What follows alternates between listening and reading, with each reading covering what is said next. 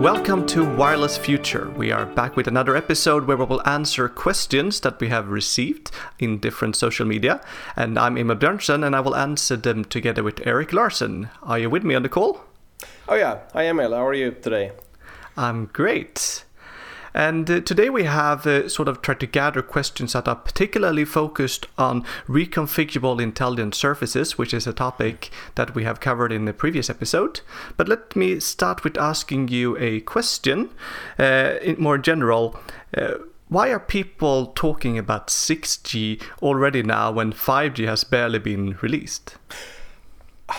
Oh, that's a good question. I don't know if I know the answer. I mean, I suppose that, you know, if you are in research uh, or, or development for that matter, you always think about what's coming next, right? And I do think, uh, although 5G has not been like deployed everywhere, uh, it does seem that the standards are maturing and being finalized so that it does make sense to look out for like the next thing that we'd be working on. Do you have a different answer?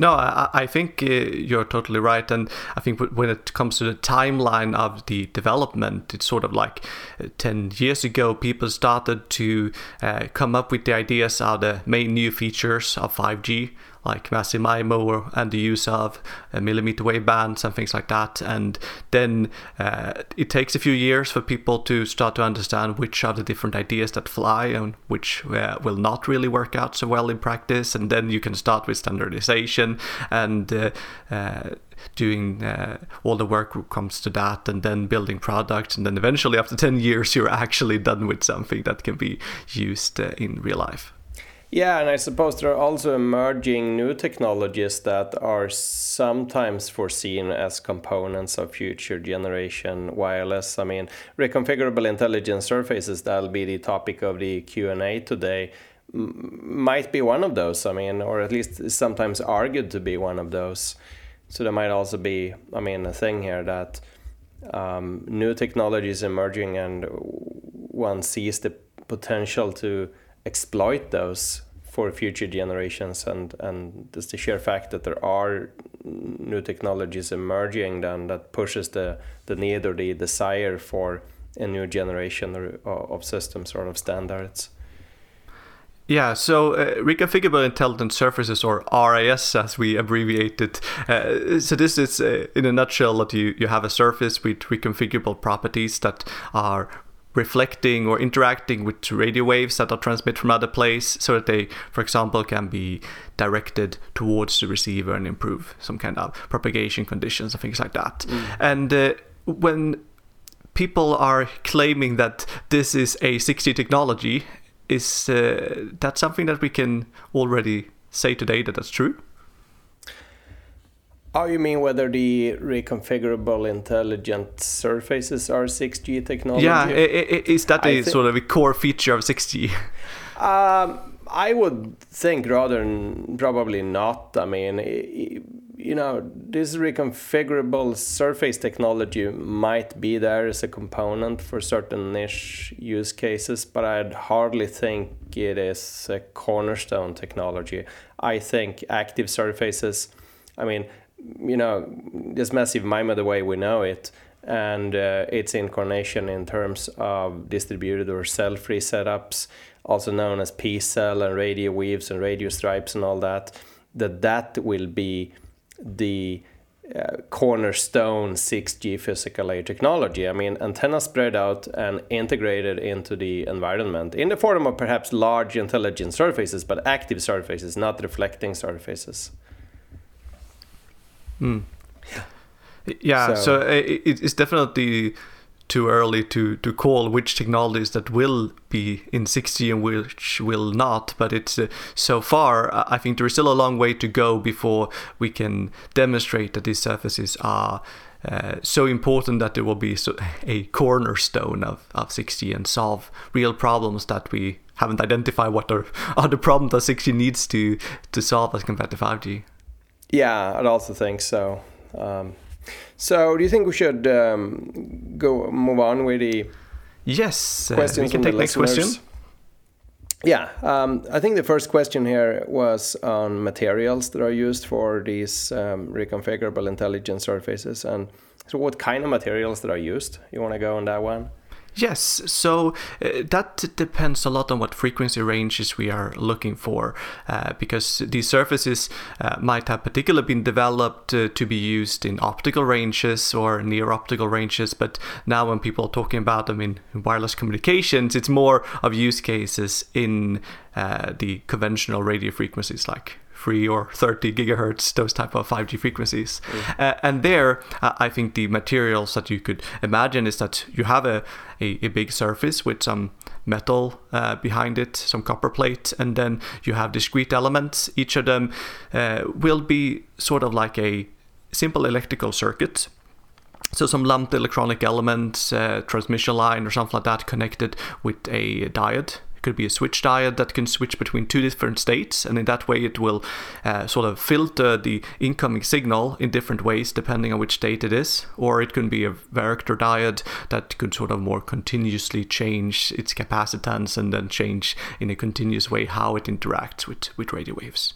Then if you go up in frequency, graphene or uh, ceramic um, composite materials, there are a number of different materials that people are considering. Mm. But are these really, I mean, new or modern materials? It sounds like mostly classical electronics, right? Do we know that? Or is there like some cutting, cutting edge material science or technology that enters into the design of these surfaces?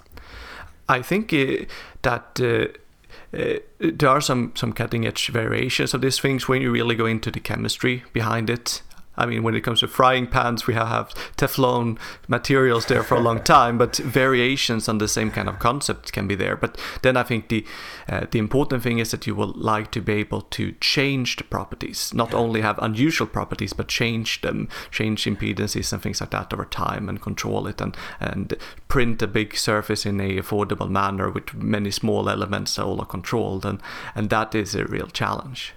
Right. So I'm still using the cast iron, by the way.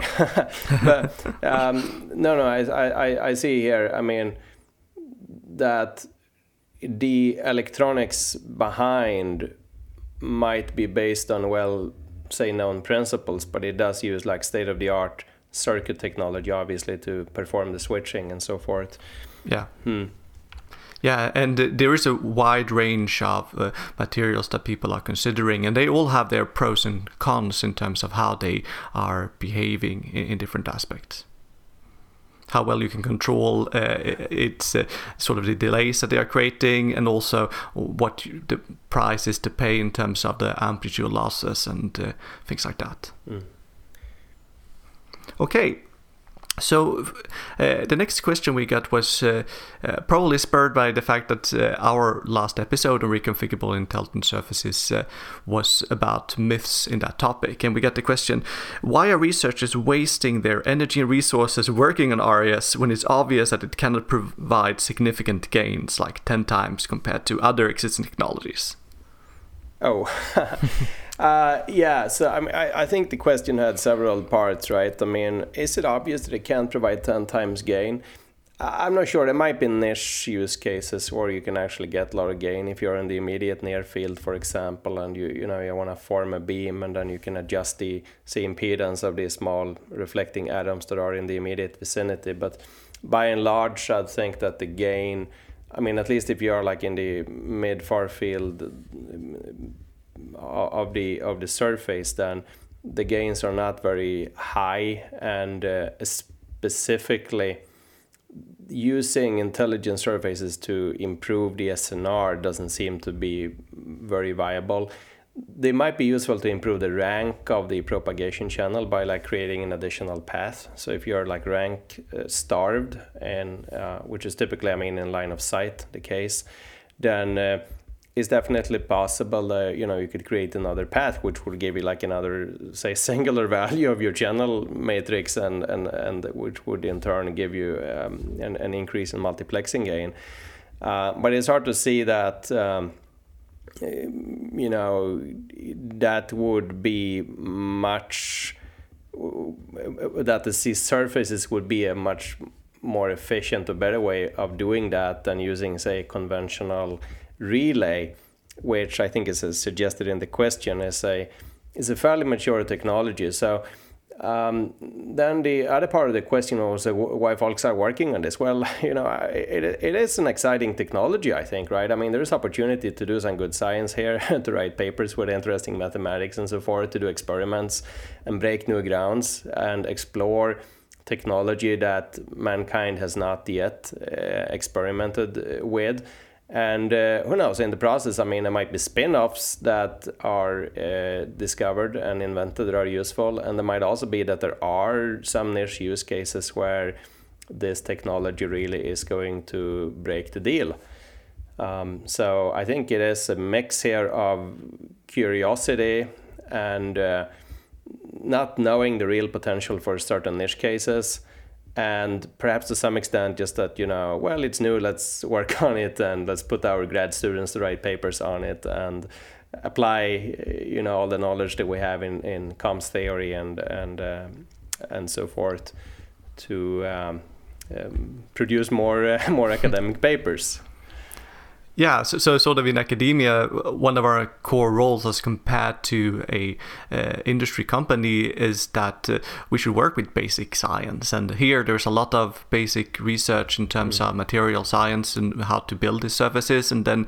Uh, it sort of challenges the way that we are used to building communication systems according to the communication theory, and then there are new interesting problems there to solve. And uh, I think what we tried to say with the previous episode is that. Uh, if the use case w- would be to just improve the signal to noise ratio, then there might be other solutions that is uh, doing that in a yeah. uh, better way that is already available.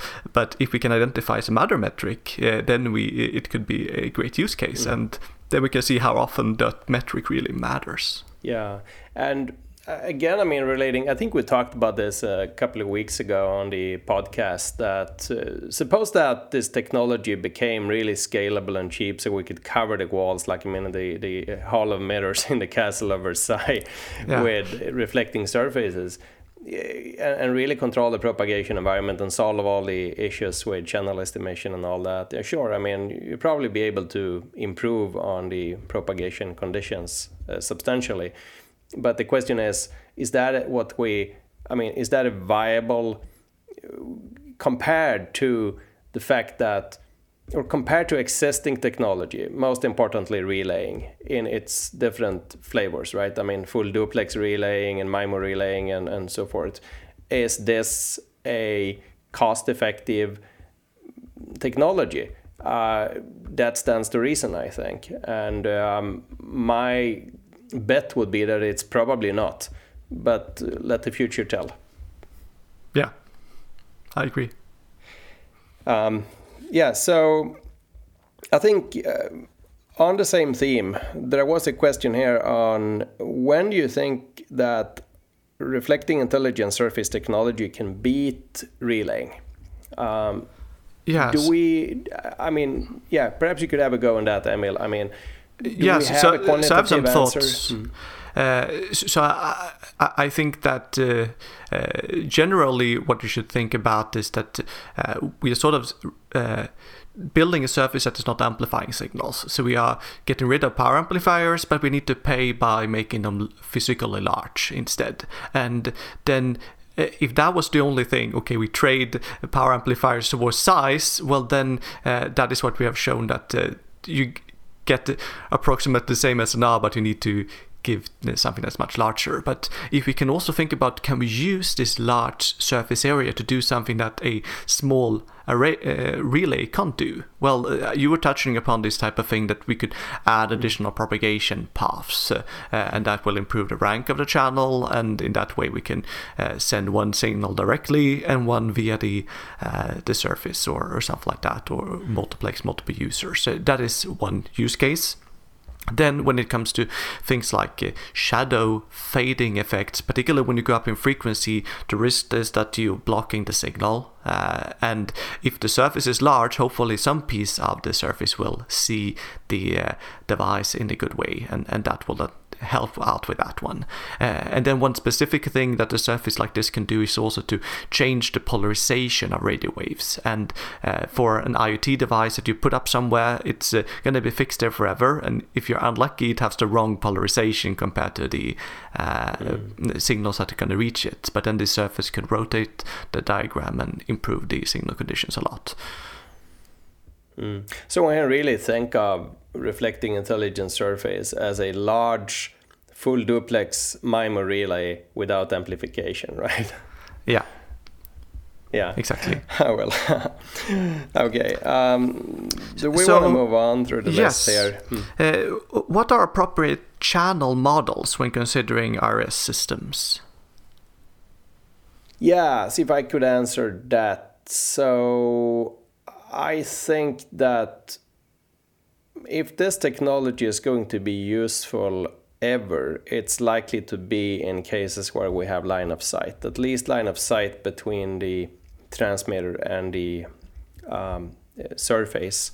Hmm. And uh, it's also possible, I mean, that the transmitter will be in the near field, right? So we'll probably have some sort of line of sight, possibly near field model that in turn would have to be crafted carefully if we work with it mathematically. I mean, uh, I don't think that we could like use all these canonical propagation models that we had in the massive MIMO literature with independent Rayleigh fading, correlated Rayleigh fading, and all that. I think we probably have to look closer at the physics here to really make sure to capture all the effects. And it's also possible that depending on the atoms in the surface, how close to one another they are located, they would have to de- deal with and model the electromagnetic coupling effects and, and all that mm. um, properly.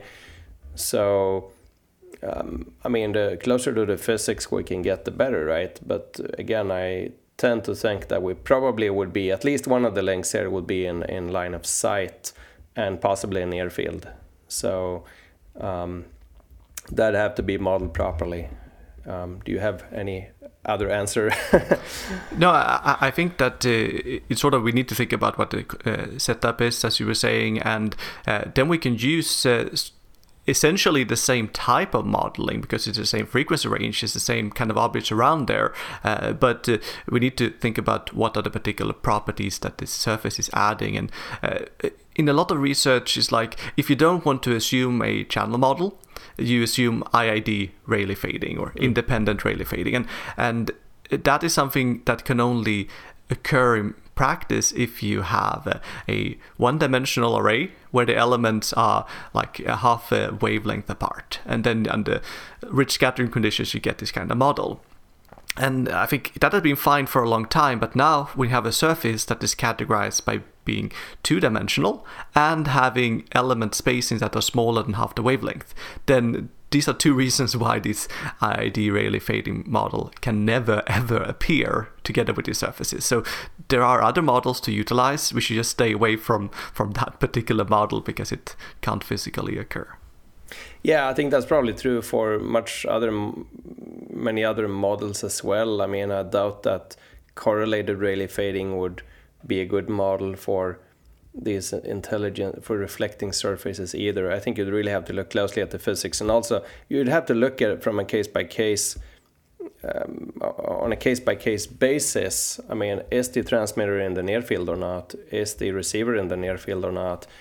Mm. Do how large is the surface co- compared to? I mean, is it a small piece on the wall in a big room, or is it the whole wall in a room that has a lot of other objects that contribute to the um, propagation uh, and, and, scattering.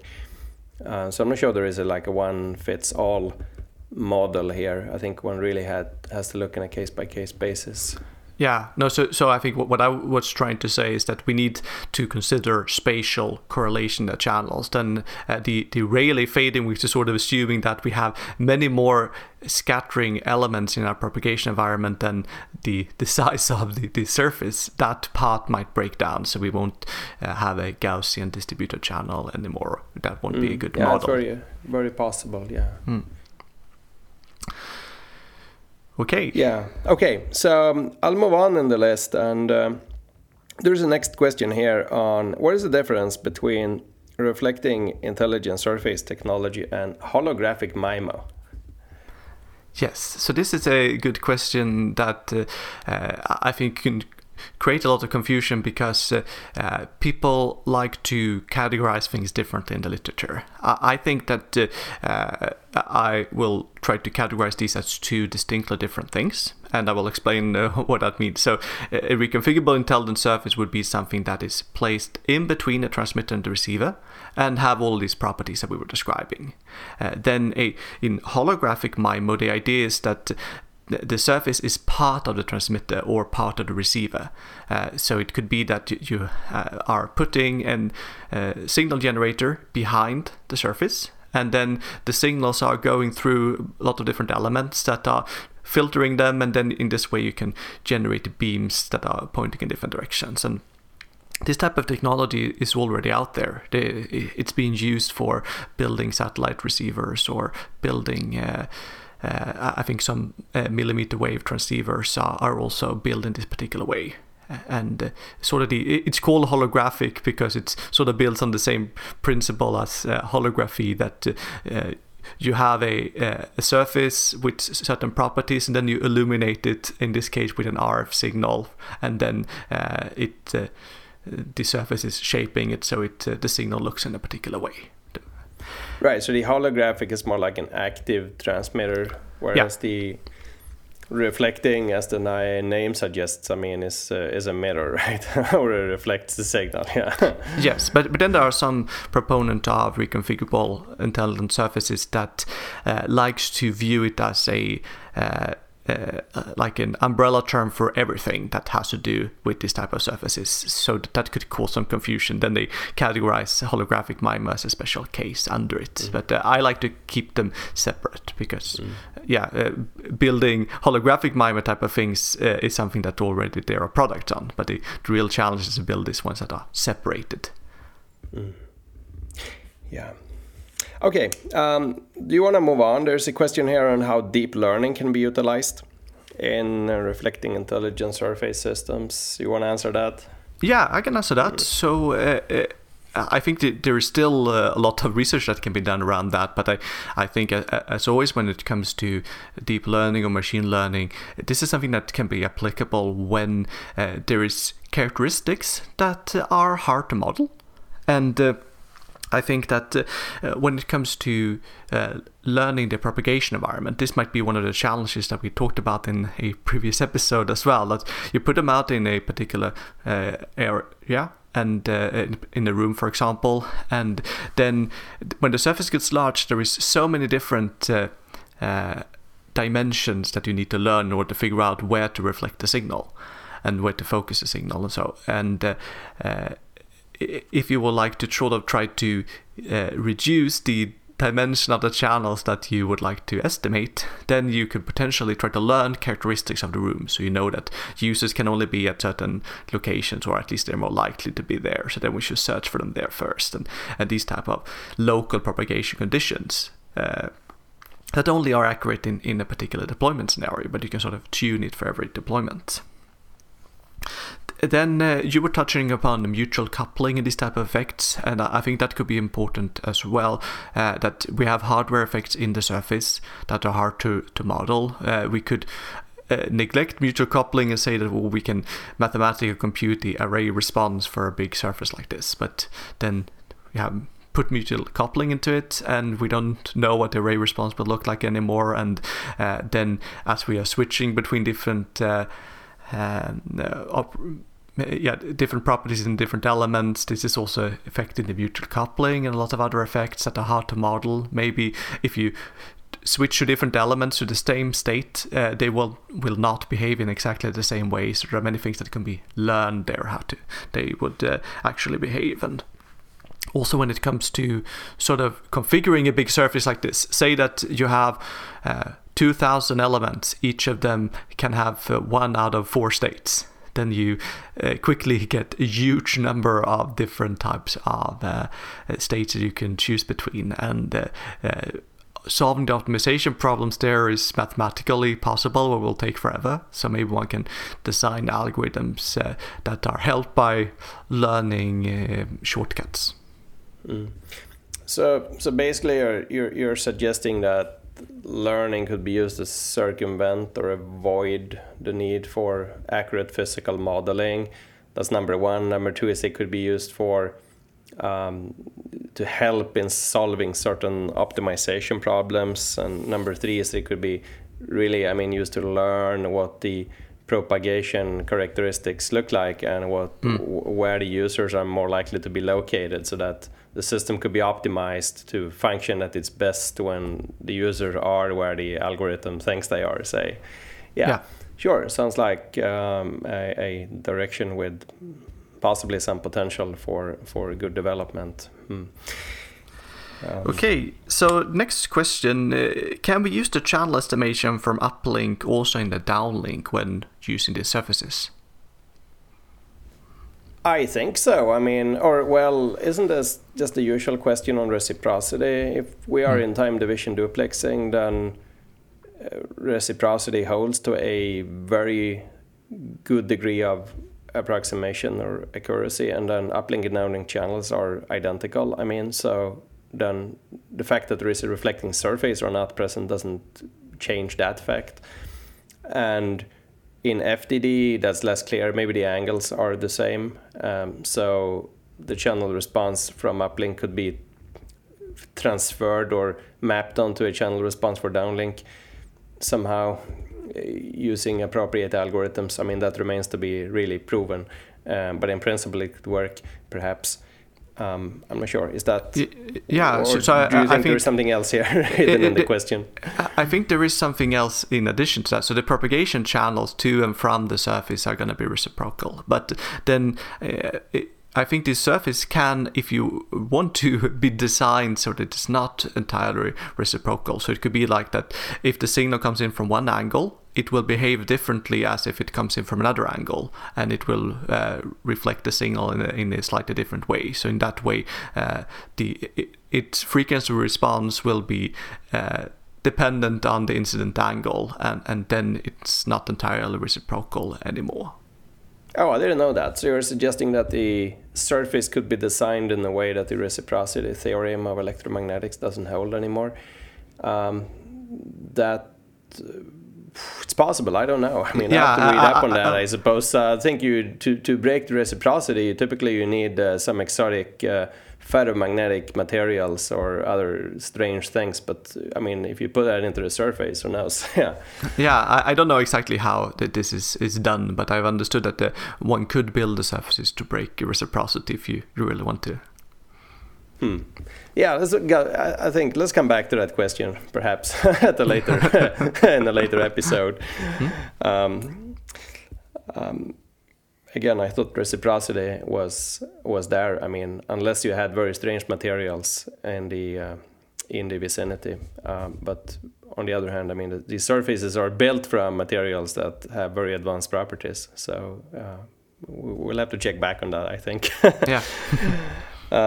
Yeah, uh, maybe let's uh, move on to next question here is on how quickly we can switch between different configurations in a surface. Yes, so I've been searching for some literature around these type of things because I uh, I think it's it's important to to understand that if you're going to build a system that is switching and following different users. And uh, and there, there are different parts of this. So if we if you go down to the actual hardware uh, if you control a element with a diode with uh, two different uh, elements, uh, uh, two different states, then uh, it can take just a few nanoseconds to switch from one to the other. And uh, I'm not entirely sure about the transient effect, but suppose that they are also small, then nanoseconds is not much.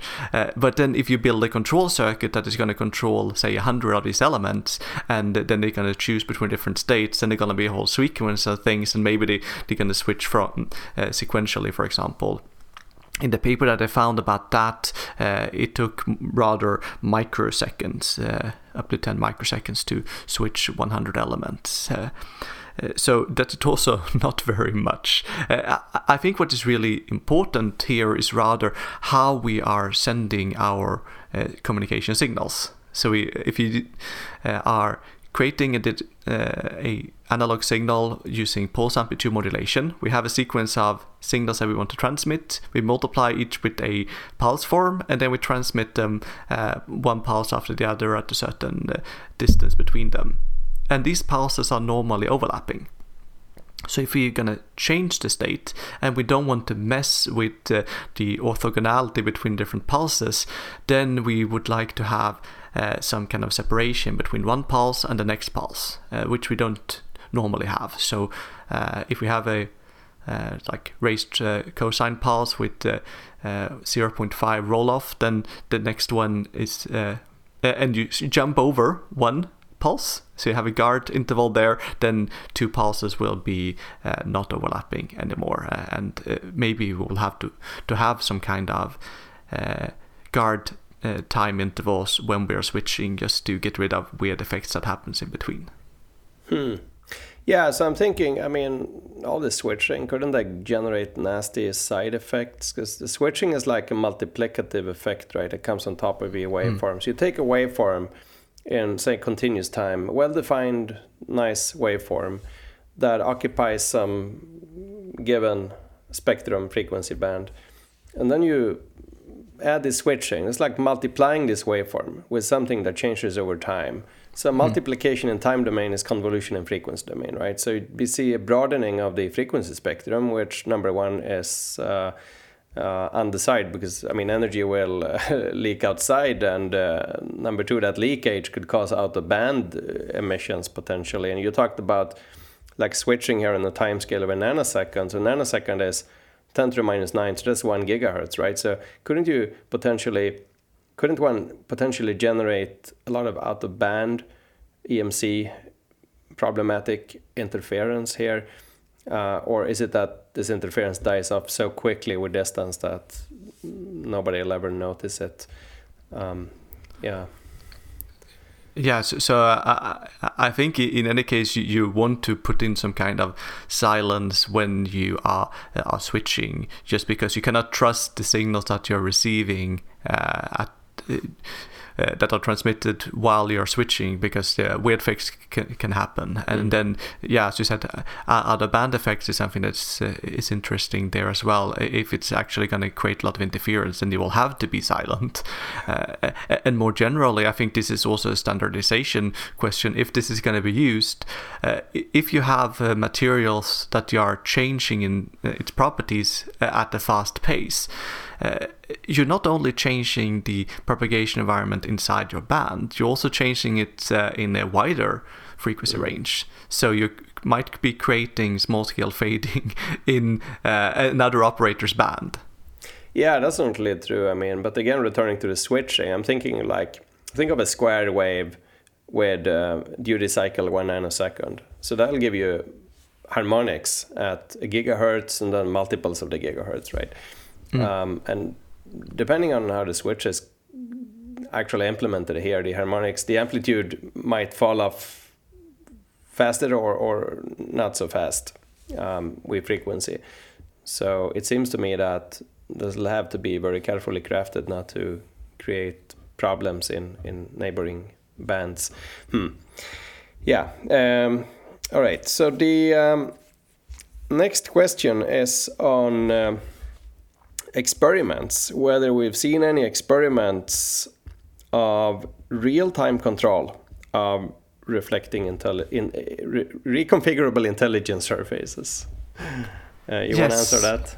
Uh, yes, I can answer that because I recently found a very nice video from the University of Surrey in the UK where they are showing uh, how they are reconfiguring uh, a, a, surface. And uh, I think that might be the the first real-time demonstration. Uh, uh, there are some papers that are describing measurements from before, but then typically uh, they have sort of already crafted that the transmitter is at a given location, which is in the focal point of the surface. Uh, here they're putting up the surface in the room uh, transmitter and receiver at some uh, seemingly arbitrary locations, and then uh, as they are moving around the the surface, uh, they are uh, pressing a button on a tablet, and then they are reconfiguring the surface, and you can see in the video how they are improving the SNR by say 15 decibels when they are having the right configuration.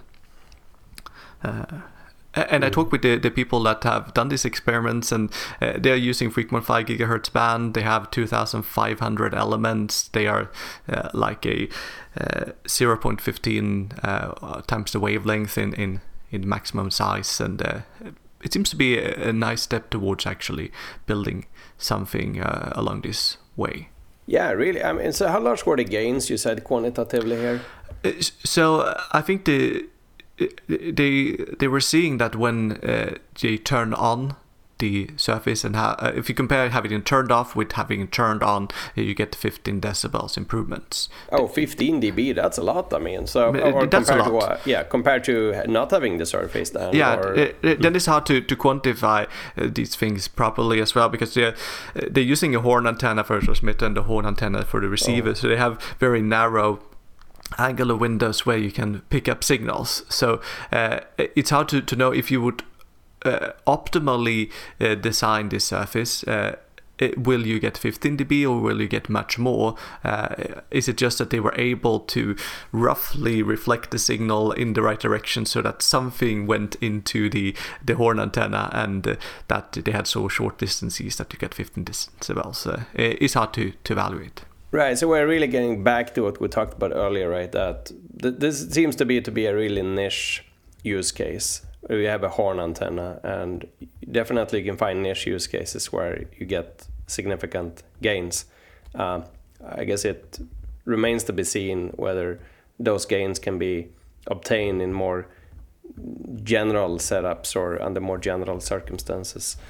Yeah, and there are these classical use cases of reflecting surfaces that are not dynamic, that you put up uh, in the countryside to reflect the signal from one hill down to a, a shadowed uh, valley. Uh, you just put, put up a big billboard uh, and uh, then you need to design the billboard so you that you roughly are putting energy down in the valley. Uh, and with the surfaces you sort of will try to do the same thing but uh, you you focus it more you can decide on where it should be put and then you can sort of narrow down the the area where the size of the beam. Uh, right. Hmm. Yeah that, that that's also i mean again i think it's a niche use case right? Uh, although mm. it's an it's an interesting application no doubt Okay, so uh, I think we we have a, a, few more questions, and these are a little bit related to reconfigurable surfaces, but also to maybe research methodology. Uh, so. Uh, it says like this Your paper on three myths uh, about reconfigurable intelligent surfaces identifies some misleading statements in several highly cited papers. But uh, many researchers continue to read, cite, and build new research on those papers. Um, what can the community do to mitigate these problems that myths are propagating? Yeah, good question. I mean, uh, I think it's our joint paper that's referred to here, right? The uh, yeah. three myths on reconfigurable intelligent surfaces or something like that is published in the Communications yeah, I think it's, uh, magazine. In the December issue to, to oh, yeah. 2020, uh, I think it's. Yeah, it is, right. So, no, no, I mean, it's true that uh, there have been a few cock and bull statements uh, made on path loss of reflecting surfaces and a few, I think a few other things. And uh, you know, I mean, the point here is that these are no real controversial matters, right? I mean, this is all basic electromagnetics. You know, you pick up your college textbook, classical electromagnetic radiation by Heald and Marion is the one that I had myself in college, and um, it, it, it all follows. I mean, from say basic considerations starting off from Maxwell's equations. So I think one thing that uh, ought to be done is just to train students in physics and in rigorous thinking based on physics. And another thing might be to, you know, well, we just have to be honest in our papers, right? And not be afraid of pointing out when something is, say, wrong elsewhere um, which is, I suppose, partly also the motivation behind the myth paper. Uh, what do you think, Emil, should be done? Yeah, I, think we are coming to a, a, point in our research field where we need to to start also consider that not everything that you read is right. And I think that uh, since a lot of our th- communication theory have been built on sort of accurate models and, and rigorous mathematical arguments and things like that, then we are used to saying that, uh, well, if the math looks right and uh, we mm. they are building on the right models and everything is right. But then, then in many other research fields, it's more like you you throw out a um, hypothesis you provide a first experiment related to that one, and then the uh, hypothesis is not true unless it has been validated 10 times by others. And, uh, and we might come to a, a point in our research field as well with papers being uh, upload as preprints. People want to be fast with putting out the, the first hypothesis about something. Uh, and then we also need to acknowledge that some of these things that people will put out are, are not right. And uh, uh, people need to be critically reading mm. all of these arguments. Yeah, critical readers, perhaps critical commenters as well, right? And I think you know there, there, there is i think some tradition in our field of authors publishing a correction mm. when they or someone else have discovered errors in their papers. It's very rare that papers are retracted. I mean, it happens routinely in other fields, right? I mean, that was, for example, if I remember well, it was the was it the New England Journal of Medicine or was it the Lancet that published a paper on uh, hydrochloroquine as a um, treatment for COVID, and the claim was that hydrochloroquine was uh, harmful, uh, and but it turned out that the, the, the data in the paper could not be validated. So the authors retracted uh, the paper, and that's like unheard almost of, I think, in the comms theory field, right? Um, I'm not sure.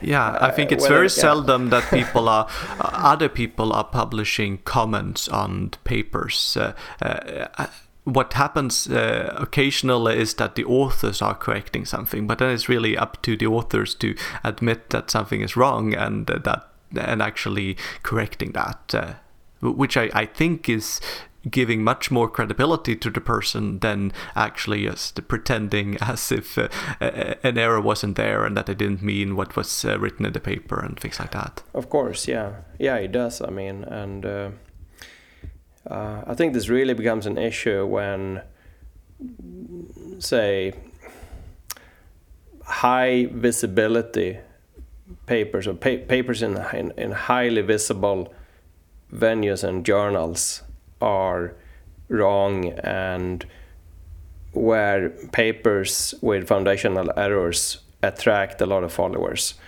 Uh, mm. There's always going to be a lot of noise out there, and perhaps the best approach is just to ignore the noise or neglect the noise. Um, but yeah. you're right. I mean, there, there, there, there is an issue here, I think, with research methodology and uh, perhaps the desire to be the first and have the most papers and have the most citations and all that. Exactly, and uh, uh, I think it also comes together now with uh, uh when there is a push towards open publishing. Uh, even IEEE is creating new open journals, and they want to attract authors by having a faster review process, which also means that faster is uh, less rigorous.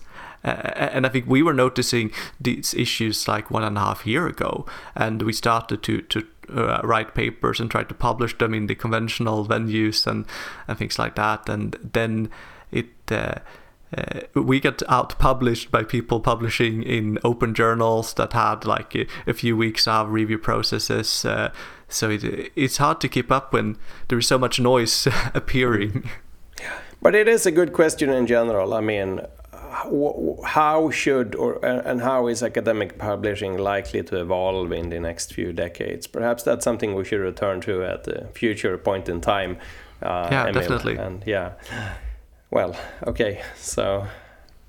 So I think we are reaching the end of uh, this uh, set of uh, questions and answers. And we are very thankful for the questions that we have received so far. And uh, we will probably ask you for or, uh, additional questions, or please always ask questions related to our videos, and we might pick them up in future Q and A episodes. So, with that, thank you for listening to this episode. Yep, thanks a lot, and bye-bye. Bye.